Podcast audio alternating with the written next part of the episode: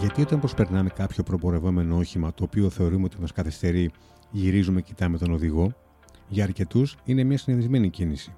Και αν αυτό δεν δημιουργεί απαραίτητα κάποιο πρόβλημα στον δρόμο, κάτι φανερώνει για την οδηγική μας κουλτούρα. Σήμερα, με σύμμαχο τεχνολογία, ο Έλληνας οδηγός είναι καλύτερος ή χειρότερος σε σχέση με το παρελθόν. Καλώς ήρθατε στο podcast του Newsbeast. Είμαι ο Βίκτωρα Μοντζέλη και απέναντί μου στο στούντιο ο Νίκος Τσάδαρης, ένας από τους πιο έμπειρους δημοσιογράφους του ρεπορτάζ αυτοκινήτου. Νίκο, καλησπέρα. Καλησπέρα, Βίκτωρα, καλησπέρα και στους ακροατές μας. Μην μου πεις πως δεν έχει τύχει να σε γυρίσουν και να γυρίσουν και να σε κοιτάξουν ενώ περνάς κάποιο όχημα. Δεν προλαβαίνουν, Βίκτωρα. Περνάω τόσο γρήγορα, πίστεψέ μου, που δεν προλαβαίνουν. Ωραία. Ωραία. Όσο θυμάμαι τον εαυτό μου, Νίκο, να παρακολουθεί δελτία ειδήσεων και είναι πολλά χρόνια, πάντα ακούγαμε την κλισέ φράση «βαρύς ο φόρος αίματος ε, στην άσφαλτο». Έχουν περάσει δεκαετίες και έχω την αίσθηση ότι η κατάσταση παραμένει η ίδια, αν όχι και χειρότερη. Όπως ακριβώς το λες, χειρότερη δεν είναι. Αλλά είναι η ίδια τουλάχιστον και είναι χειρότερη όσον αφορά τις οδηγικές δεξιότητες. Γιατί? Γιατί παρελθόντων των ετών έχουν βελτιωθεί πάρα πολύ σε επίπεδο παθητικής ασφαλείας τα αυτοκίνητα, τα οποία μέσα από συγκρούσεις καταφέρνουν να βγάζουν ανθρώπους με τις λιγότερες δυνατές ζημιές. Αυτός είναι και ένας από τους λόγους που βλέπουμε ότι τελικά τα αποτελέσματα των πολλών τροχαίων, των πάρα πολλών τροχαίων, είναι πιο ελαφριά, πιο επίκη. Βλέπεις πολλούς ελαφρά τραυματίες, λιγότερους φυσικά βαριά και ακόμα λιγότερους νεκρούς.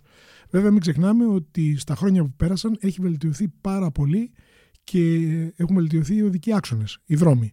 Ειδικά ε, στις εθνικές οδούς που λέμε, αλλά και σε αυτή την, εθνική οδό, την Αττική οδό, συγγνώμη, η οποία πραγματικά έχει γλιτώσει πάρα πολλές ζωές και έχει εξυπηρετήσει εκατομμύρια κόσμου.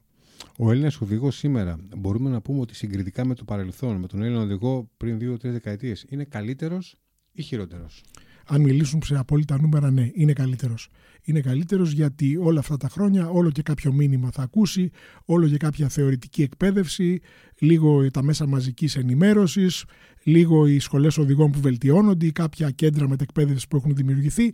Σίγουρα οι οδηγοί σαν άτομα βελτιωνόμαστε. Αλλά υπάρχει το πρόβλημα ότι δυσκολεύουν πάρα πολύ οι συνθήκες εκεί έξω, στο πεδίο της μάχης, στους δρόμους. Για πολλούς και διαφόρους λόγους που τα τελευταία δέκα με δώδεκα χρόνια είναι κυρίως η οικονομική κρίση σε συνδυασμό με τα αποτελέσματα που έφερε τα lockdown του COVID. Πώς οφείλει να προετοιμαστεί ένας οδηγός πριν από ένα ταξίδι μεγάλης χιλιομετρικής απόστασης? Καλοκαίρι έχουμε, ταξιδεύει ο κόσμος. Το πρώτο που έχει να κάνει είναι να ετοιμαστεί ψυχολογικά, δηλαδή να κάνει μια αυστηρή αυτοκριτική και να μπορέσει να αξιολογήσει τον εαυτό του σε συνδυασμό με το αυτοκίνητο που πρόκειται να οδηγήσει και τη διαδρομή που πρόκειται να κάνει. Και όλη αυτή η αξιολόγηση πρέπει να είναι επί το αυστηρότερο δυνατόν. Δηλαδή θα πρέπει να ξέρεις πού φτάνεις, πού μπορώ να, πού μπορώ να φτάσω, για να ξέρω και το ρυθμό που θα κινηθώ. Από εκεί και πέρα σαφώς χρειάζεται το αυτοκίνητό μας να είναι αυτό που λέμε σερβιρισμένο στην εντέλεια, γιατί δεν είναι ωραίο πράγμα να σου προκύψει στη διαδρομή, ειδικά αν είναι η διαδρομή των καλοκαιρινών διακοπών, αλλά πρέπει και εμείς να είμαστε προετοιμασμένοι. Δηλαδή, να είμαστε καλοκοιμισμένοι, να είμαστε νηφάλιοι, να μην έχουμε πηγές οι οποίες την ώρα που οδηγούμε παρασύρουν την προσοχή μας, και αυτές οι πηγές μπορεί να είναι και οι συνεπιβάτες μας. Πόσο μάλλον τηλέφωνα, οθόνες πολυμέσων κτλ. Και να ξέρουμε ότι δεν νοείται οδηγός με αυξημένες οδηγικές ικανότητες εφόσον οδηγεί πάνω από δυόμιση με τρεις ώρες συνέχεια. Είναι απαραίτητο μετά από δυόμιση με τρεις ώρες οδήγησης να σταματήσει ο οδηγός, να βγει έξω, να κινηθεί, να ξεμουδιάσει, να κυκλοφορήσει το αίμα του και να οξυγονωθεί ο εγκέφαλός του. Και εκεί, αν χρειάζεται και προσθήκη καυσίμου, να μια ευκαιρία να βάλει καύσιμο. Ή αν είναι καπνιστής, να κάνει και ένα τσιγαράκι, να χαλαρώσει, να πιει ένα καφέ ενδεχομένως. Το σίγουρο είναι ότι μετά από τρεις ώρες συνεχούς οδήγησης, οι οδηγικές ικανότητες όλων πέφτουν δραματικά. Άρα βάζουν τον οδηγό και τους επιβάτες, φυσικά και τους, αυτούς που κινούνται ένα γύρο, σε κίνδυνο. Έχουμε μπροστά μας τα στοιχεία των παραβάσεων που σημειώθηκαν τον πρώτο μισό του Ιουλίου. Από περίπου είκοσι τρεις χιλιάδες περιπτώσεις, στην πρώτη θέση φιγουράρει η παράνομη στάθμευση με επτά χιλιάδες τριακόσιες κλήσεις. Τι δείχνει για ένα οδηγό η αδιαφορία για το πού παρατάει το αυτοκίνητό του για μικρή ή μεγάλη διάρκεια? Καταρχάς, είσαι πολύ αισιόδοξος. Αυτή είναι μόνο μία εβδομάδα που έχεις μπροστά σου. Είναι εννιά με δεκαπέντε Ιουλίου. Είναι μόνο μία εβδομάδα. Είναι είκοσι τρεις χιλιάδες παραβάσεις. Και αυτό που λες, το παράνομο παρκάρισμα, δείχνει αν μη τι άλλο, ο δεν με νοιάζει, ρε παιδί μου. Εγώ να κάνω τη δουλειά μου και ας καεί ο κόσμος όλος. Βέβαια, από την άλλη μεριά, μην ξεχνάμε ότι έχουμε μία υδροκέφαλη πόλη. Είναι εδώ το σαράντα τοις εκατό σχεδόν του συνόλου των αυτοκινήτων της χώρας. Είμαστε περίπου τέσσερα εκατομμύρια πολίτες και δεν έχουμε ούτε ολοκληρωμένες αστικές συγκοινωνίες, ούτε τις προβλεπόμενες θέσεις πάρκινγκ από εκεί που θεωρητικά θα πρέπει να ξεκινούν οι αστικές συγκοινωνίες και να καταλήγουν. Σημειώθηκαν περίπου τέσσερις χιλιάδες τριακόσιες παραβάσεις για υπερβολική ταχύτητα. Ναι. Τι εννοούμε με υπερβολική ταχύτητα, το, στο όριο ή υπερβολική ταχύτητα πραγματικά? Ε, ήθιστε τα όργανα της τάξης να έχουν μία ανοχή της τάξης του είκοσι τοις εκατό. Δηλαδή, αν είναι τα χιλιόμετρα που επιτρέπονται πενήντα, από τα εξήντα και μετά θα σε γράψει εφόσον έχει ραντάρ κτλ. Όμως τελικά οι παραβιάσεις ταχύτητας εμένα δεν μου λένε και πολλά πράγματα. Γιατί, Γιατί ένας οδηγός που ξέρει αυτό που πρέπει να κάνει, τι πρέπει να κάνει, να μετακινηθεί χωρίς να ματώσει κάποιους άλλους ή να ματώσει ο ίδιος. Να μην ουσιαστικά εμπλακεί. Ε, αυτός ο οδηγός βάζει τα όρια ταχύτητας μόνος του. Τα σωστά όρια ταχύτητας, φυσικά συμβουλευόμενος και τη σήμανση και το τι συμβαίνει γύρω του. Έτσι. Οπότε θεωρώ, αν το θέλεις, τις, τις παραβάσεις για όριο ταχύτητας περισσότερο, πώς να σου πω, όχι θεατρικές. Είναι για να πούμε ότι... Για να κόψουμε το πρόστιμο. Ναι, για να, για να κόψουμε... Πολλές φορές είναι και για να κόψουμε το πρόστιμο. Ναι. Παλιότερα ήταν συνέχεια. Δεν είναι η ουσία αυτή. Υπάρχουν πολλές πολλές περιπτώσεις παραβάσεων που δεν καταγράφονται και δεν ποινολογούνται. Αυτός δηλαδή που έχει κάπου το κινητό του μες στο αυτοκίνητο και κάνει ένα απότομο φρενάρισμα, πέφτει το κινητό και η ενστικτώδης κίνησης είναι να σκύψει να το πιάσει, δεν τον ποινολογεί κανείς. Αυτός που συνηθίζει να καπνίζει την ώρα που οδηγεί και πέσει κάφτρα πάνω στο παντελόνι του, στη φούστα του και θα κάνει έτσι να δει, αντί να δει το δρόμο, δεν τον ποινολογεί κανείς. Ναι. Δεν συζητάμε για αυτούς που τρώνε μες στο αυτοκίνητο, για αυτούς που βάφονται, για αυτούς που τσακώνονται με τον συνεπιβάτη τους, για αυτούς που μιλάνε στο τηλέφωνο και φορτίζονται. Χίλια δύο πράγματα. Με λίγα λόγια, έχουν επιμεριστεί όλες οι παραβάσεις, το είχαμε πει και άλλη φορά, σε πέντε αίτια. Υπερβολική ταχύτητα, κόκκινο σηματοδότη, σηματοδότη ναι. Η υπέρβαση διπλής διαχωριστικής, μέθη. Με τις ουσίες τι γίνεται? Ωραία με τη μέθη, με τις ουσίες. Οδηγεί, έχουμε εκεί χίλιες πεντακόσιες παραβάσεις μάλλον μετά. Με μέθη. Με τις ουσίες τι γίνεται? Ναι. Και ο μολόχ της ασφάλτου, δηλαδή η μαύρη μοίρα μας, η κακομοίρα μας. Με τα υπόλοιπα γίνεται τίποτα? Όχι. Όταν λοιπόν λες ότι αυτές είναι οι πέντε αιτίες που οδηγούν σε τροχέα, γιατί να ασχοληθείς με τις υπόλοιπες? οκτακόσιοι σαράντα οδηγοί δεν φορούσαν ζώνη ασφαλείας και διπλάσιοι χίλιοι εξακόσιοι μοτοσυκλετιστές ή συνεπιβάτες τους δεν φορούσαν κράνος.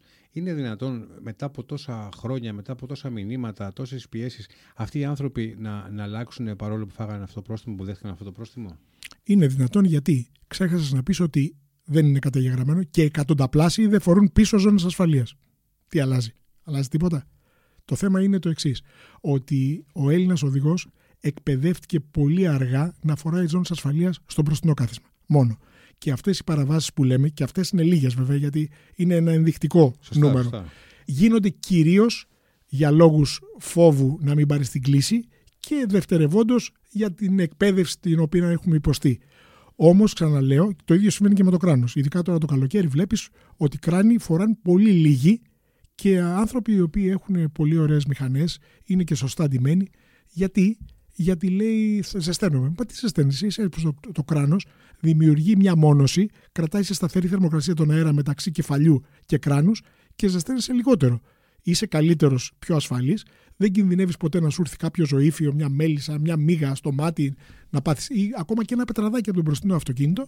Και όταν ομιγένει το πέσεις, που είναι μαθηματικά βέβαιο θα πέσεις κάποια στιγμή, ε, τουλάχιστον το κεφάλι σου είναι προστατευμένο.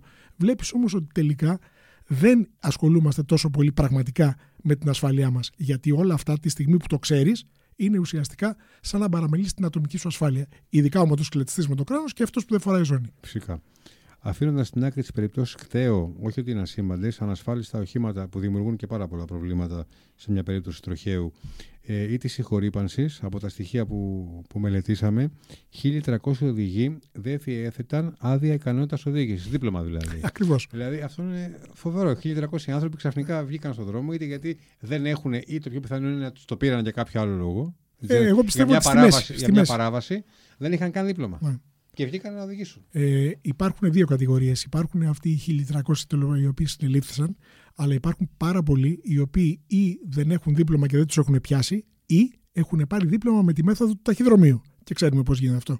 Στείνονται οι αίθουσες των θεωρητικών και από εκεί και πέρα μετά στα πρακτικά είναι απλό, γιατί ο εξεταστής με τον εξεταζόμενο έχουν προσωπική επαφή, οπότε βρίσκουν εύκολα τον τρόπο επικοινωνίας.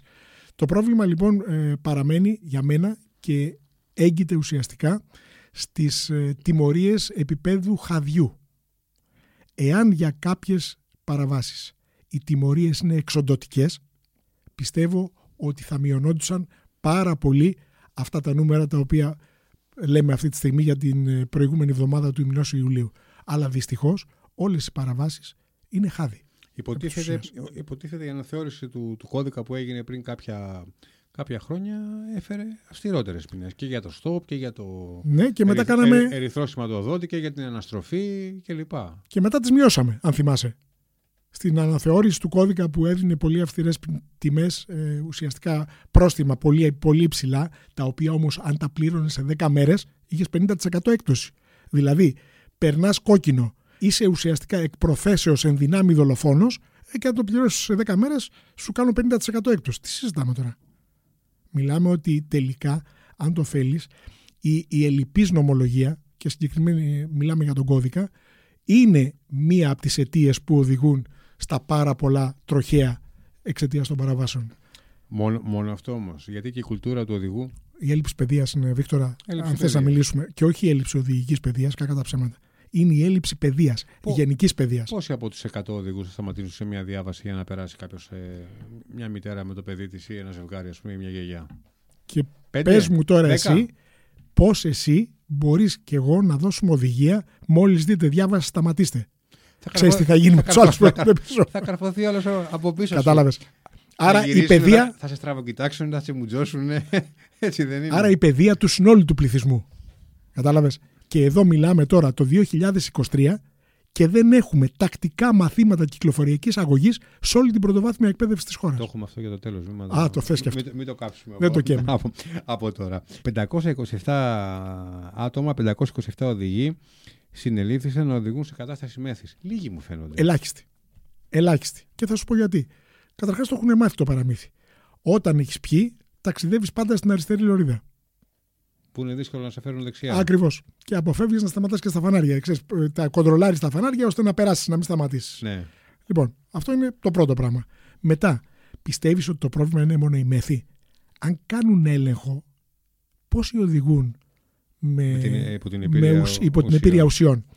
Πολύ παλιότερα, πριν από δεκαπέντε περίπου χρόνια, σε μια συνεργασία που είχαμε κάνει με το πρώτο νεκροτομείο Αθηνών, είδαμε ότι εκεί νεκροτομούνται όλοι οι νεκροί οδηγοί.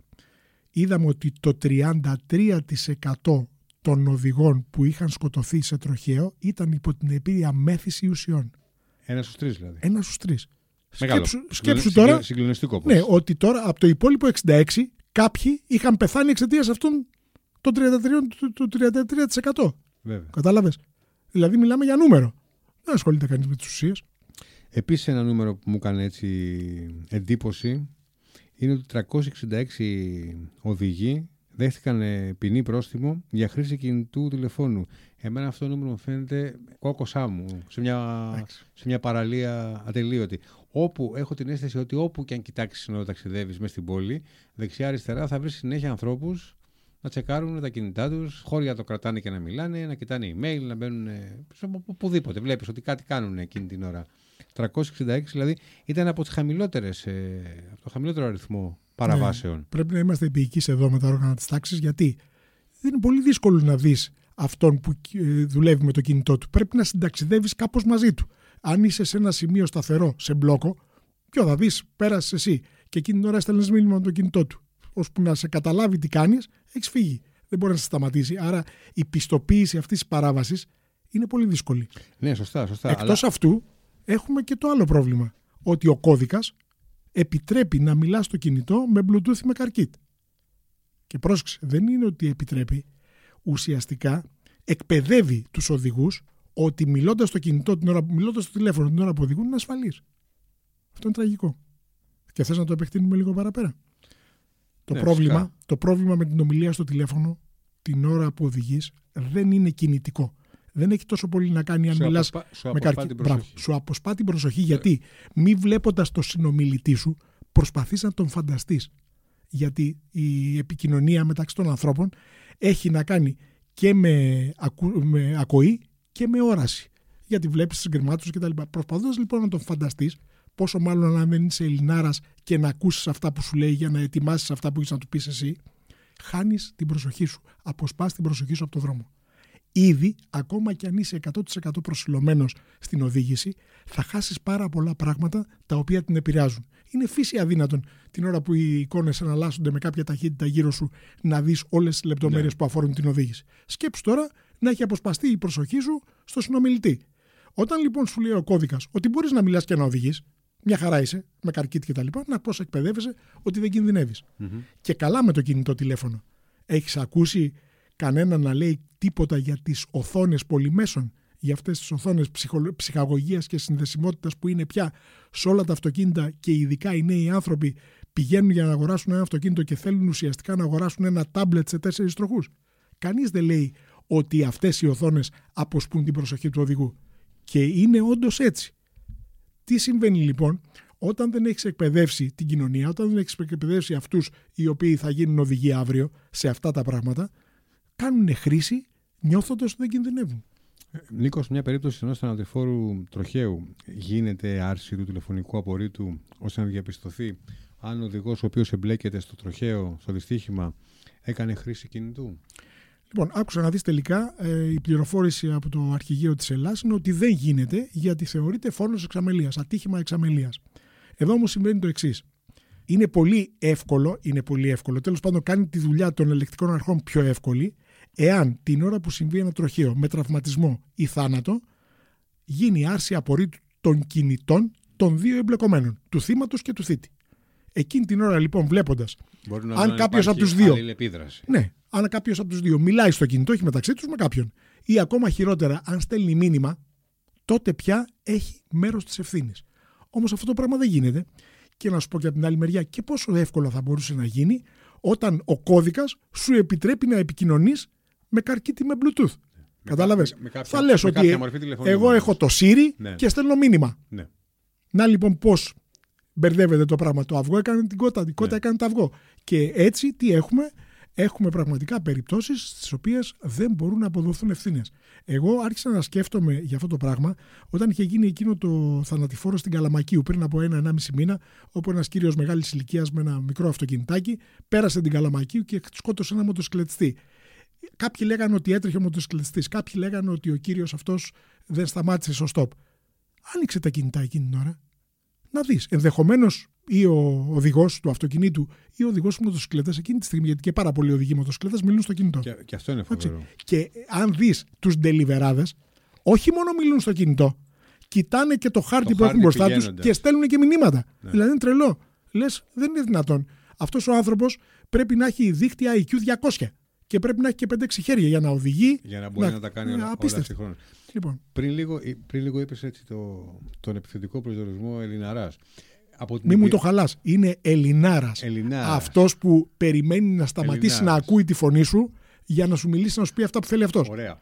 Εσύ έχεις ταξιδέψει σε, σε αρκετούς δρόμους του κόσμου, όχι μόνο της χώρας μας. Υπάρχει κάτι αντίστοιχο, δηλαδή υπάρχουν αντίστοιχοι χαρακτηρισμοί και στην Ιταλία, στη Γαλλία, στη Γερμανία, στην Ευρώπη, στην Ισπανία, στην Αγγλία. Δηλαδή, σε μια αντίστοιχη περίπτωση θα κάνανε τον ίδιο διάλογο με κάποιον ε, ε, Άγγλο, με κάποιον Ιταλό που έχει τη, την ίδια οδική συμπεριφορά, ή, ή βλέπεις ότι εκεί τα πράγματα στην πλειοψηφία είναι πολύ καλύτερα από εμάς, ή πάντα εδώ πέρα μας αρέσει να μεγενθύνουμε με το δικό μας πρόβλημα και να γυρίζουμε γύρω από αυτό? Η αλήθεια είναι ότι από τη Ρώμη και κάτω στην Ιταλία. Μοιάζουμε πάρα πολύ. Δεν είναι το ούνα φάτσα, ούνα ράτσα μόνο, είναι όλη η συμπεριφορά. Αλλά να, γενικά. Να, ένα πολύ εύστοχο, ναι, παράδειγμα. Δηλαδή, ο Ιταλικός νότος, ας πούμε, Σικελία, Νάπολη κτλ., δεν νομίζω να έχει μεγαλύτερη διαφορά από τη.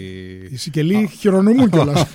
Από τους δικούς μας ε, δρόμους και τις συμπεριφορές, τέλος πάντων, κάποιες φορές. Αλλά μην ξεχνάμε ότι η Ιταλία έχει οδηγική, οδηγική κουλτούρα τουλάχιστον πενήντα χρόνια περισσότερα από την Ελλάδα. Και αυτό τελικά. Κάτι τους αφήνει θετικό, γιατί λέγε, λέγε, κάτι μένει. Και εμείς μην νομίζεις, η οδηγική κουλτούρα που έχουμε το δύο χιλιάδες είκοσι τρία δεν είναι αυτή που είχαμε το, δύο χιλιάδες, το χίλια εννιακόσια εβδομήντα. Mm-hmm. Απλά τι γίνεται, έχει δυσκολέψει πάρα πολύ το τέρεν, αυτό που λέγαμε. Μεγάλη κυκλοφορία, πολύ το στρες των ανθρώπων και να πως αυτή η βελτίωση της κουλτούρας δεν αποτυπώνεται στα αποτελέσματα. Τώρα, αν πάμε για χώρες της Βορείου Ευρώπης, δεν το συζητάμε. Εκεί υπάρχει πειθαρχία αφενός για το φόβο των Ιουδαίων, γιατί εκεί οι ελεκτικές αρχές δεν παίζουν. Ή στην Ισπανία, ας πούμε, που θεωρείται νότος, θεωρείται Μεσόγειος. Αν δεις Ισπανό αστυνομικό να σε σταματάει, τα κάνεις πάνω σου. Δεν το συζητάμε. Αφήσε που δεν μιλάει καμία άλλη γλώσσα εκτός από άπτεστα ισπανικά. Λοιπόν, και υπάρχει και η παιδεία. Τα περισσότερα κράτη από τα οποία θέλουμε, που απαρτίζουν τον πυρήνα της Ευρωπαϊκής Ένωσης και θέλουμε να μοιάζουμε και να συμπορευόμαστε μαζί τους, έχουν μαθήματα κυκλοφοριακής αγωγής. Ωραία. Στα δημοτικά. Και, Αυτό. και, και πάμε, και πάμε στο, στο πιο σημαντικό ίσως ερώτημα. Γιατί καμία κυβέρνηση ελληνική, ενώ έχουν περάσει πολλές όλες αυτές τις δεκαετίες και με κάθε πολιτικό πρόσημο, δεν έχει υιοθετήσει την οδηγική κουλτούρα ως ε, μέρος της παιδείας μας? Λοιπόν, άκου, θα σου πω τι έχει συμβεί τα χρόνια που παρακολουθώ και είμαι, αν το θες, συμμετέχουν στην αυτοκίνηση της χώρας, σαν οδηγός, σαν δημοσιογράφος και σαν ε, σύμβουλος σε κάποιες ειδικές θέσεις μερικές φορές. Η πιο σοβαρή προσπάθεια έγινε το δύο χιλιάδες πέντε. Επί κυβέρνηση Νέας Δημοκρατίας, υπουργός παιδείας, η συγχωρεμένη Μαριέτα Γιαννάκου Κουτσίκου, η οποία τότε είχε υιοθετήσει ένα πρόγραμμα κυκλοφοριακής αγωγής, Ο Δρόμος και Εγώ. Το είχε εισηγηθεί ο συγχωρεμένος Άρης Σταθάκης, ο οποίος το είχε φέρει στα σχολεία του Δήμου Αθηναίων. Είχε γίνει ένα πιλωτικό, μια πιλωτική εφαρμογή διετίας-τριετίας. Είχε πετύχει απόλυτα. Ήταν ένα πρόγραμμα που είχε δουλέψει σε εννιά χώρες της Ευρώπης, σε δεκαεπτά εκατομμύρια παιδιά. Άνοιξε λοιπόν του δύο χιλιάδες πέντε, είπε η κυρία Γιαννάκου τότε, ότι από την επόμενη σχολική περίοδο τακτικά μαθήματα κυκλοφοριακής αγωγής σε αυτό το πρόγραμμα σε όλα τα δημοτικά της χώρας. Ακόμα τα περιμένουμε. Τα πακέτα που δόθηκαν τότε, τα πακέτα που δόθηκαν που, τότε σαπίζουν στα Υπουργείο, στο Υπουργείο Παιδείας, ενδεχομένως στα υπόγεια, γιατί οι σύλλογοι τότε των εκπαιδευτικών, οι συνδικαλιστές των εκπαιδευτικών είπαν ότι οι εκπαιδευτικοί δεν είχαν χρόνο να ενημερωθούν για το πώς λειτουργούν αυτά τα εκπαιδευτικά πακέτα και να τα περάσουν στους μαθητές. Έμεινε εκεί. Οπότε επιλέξαμε να μείνουμε στο σκοτάδι, στις αποθήκες. Πρόσεξα, δύο χιλιάδες δεκαοκτώ, δεκαεπτά δεκαοκτώ προς δεκαεννιά, Νέα Δημοκρατία. Προεκλογική περίοδος κατά κάποιο τρόπο. Το πρώτο και μοναδικό κόμμα που θυμάμαι εγώ στη ζωή μου να έχει βάλει στις προεκλογικές εξαγγελίες την οδική ασφάλεια. Και πραγματικά με μια πολύ δυνατή ομάδα τότε στην Πειραιώς, με την κυρία Παπασταύρου προεξάρχουσα, γινόταν δουλειά στα θέματα της οδικής ασφάλειας. Με το που εξελέγει η κυβέρνηση, σε ύφεση το πρόγραμμα. Αντίθετα, σε έξαρση το πρόγραμμα της ηλεκτροκίνησης, των ηλεκτρικών αυτοκινήτων. Ναι, δεν λέω. Καλό είναι για το περιβάλλον. Αλλά θα πρέπει να ζουν και κάποιοι για να απολαύσουν τη βελτίωση του περιβάλλοντος που ενδεχομένως θα φέρουν τα ηλεκτροκίνητα, αυτοκίνητα. Κι όμως, περιμένουμε, είναι δύο χιλιάδες είκοσι τρία, η κυβέρνηση η οποία το δύο χιλιάδες πέντε είχε εξαγγείλει τακτικά μαθήματα κυκλοφοριακής αγωγής, το δύο χιλιάδες είκοσι τρία δεν τα είχε επιβάλει ακόμα. Σίγουρα νομίζω θα ήταν πολύ διαφορετική εικόνα στους δρόμους, άμα όλα αυτά τα δεκαπέντε είκοσι χρόνια υπήρχε ως μάθημα. Εννοείται. Από τις μικρές ηλικίες, να μάθουν να συμπεριφέρονται σωστότερα, να ταξιδεύουν καλύτερα και να είμαστε όλοι περισσότερο ασφαλείς. Μα η εκπαίδευση στην κυκλοφοριακή αγωγή και στην οδήγηση είναι προϊόν αργής ορίμανσης, Βίκτωρα. Επενδύεις στα χρόνια της πρωτοβάθμιας εκπαίδευσης, όταν το παιδί πέντε έξι επτά χρόνων, για να απολαύσεις όταν το παιδί φτάσει στα είκοσι. Μετά από δύο δεκαετίες και τρεις κιόλας. Έτσι είναι. Και αυτό δυστυχώς δεν αποτελεί δέλεαρ για τους πολιτικούς που θέλουν να κάνουν κάτι φανταχτερό να ακουστεί για να αποδώσει το... αύριο που ενδεχομένως θα έχουμε εκλογές. Το, το εφήμερο ενδεχομένως. Το, το επόμενο κοντινού διαστήματος. Τι να ευχηθούμε? Καλές διαδρομές. Να ευχηθούμε στο τέλος του καλοκαιριού να γυρίσουμε πίσω όσο περισσότερο γίνεται. Υγιείς και αρτιμελείς. Γιατί θα πρέπει να θυμίσουμε σε όσους κινούνται και θα κινηθούν ότι το χειρότερο που μπορεί να πάθει κάποιος εξαιτίας οδηγικού λάθους δεν είναι να πεθάνει, δεν είναι να σκοτωθεί. Είναι να μείνει διαβίου ανάπηρος. Χειρότερο για αυτόν και για τον περίγυρό του. Και φυσικά για την κοινωνία και την οικονομία της χώρας. Νίκος, ευχαριστούμε πολύ. Εγώ ευχαριστώ.